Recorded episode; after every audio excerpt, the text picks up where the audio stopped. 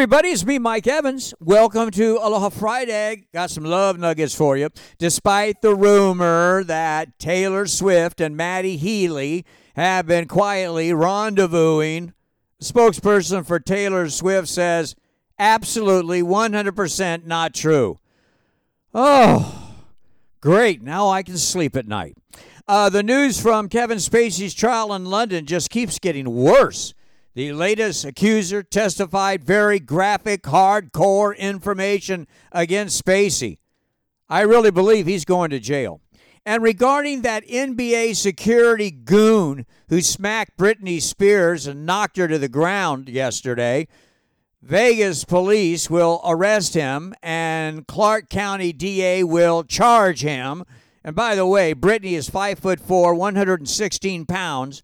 The guard that hit her six foot four, 230 pounds. Prediction no jail time, big fine, some public service, and he'll be fired. I'll let you know what happens. All right, movie review Friday. Here we go. It's rude, it's nasty, it's raunchy, it's not not politically correct in any way. It will insult some, and yet it's hilarious. Joyride is the name of the movie. When four cute millennial best friends decide to head to their family homeland of China, their adventure has so many twists and turns it's hard to keep up with.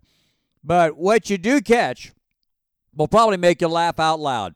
Be aware it's shocking, but rated R, under two hours, three stars. Movie news one of my favorite actresses, Salma Hayek, just turned 56 years old, and she is starring in a very weird movie. It's called No Blood. What's weird? No Blood is a war movie. No surprising, the weird movie is directed by the weird Angelina Jolie. Great docudrama comedy, Next Goal Wins, is currently streaming on Prime Video and Vudu. Is scheduled for a national release in theaters in September. During the 2001 World Cup, the Samoan, American Samoan soccer team lost every game they played, including a record 31 to 0 spanking to Australia. America, Samoa is my second favorite place in the world, second only to my home, Hawaii. Instant pop quiz question, easy. The capital of American Samoa, you know what it is, Pago Pago. Not to be confused with my third favorite place in the world, Western Samoa, the capital of Apia. And my old buddy, as Vin Scully would say, I can't believe it.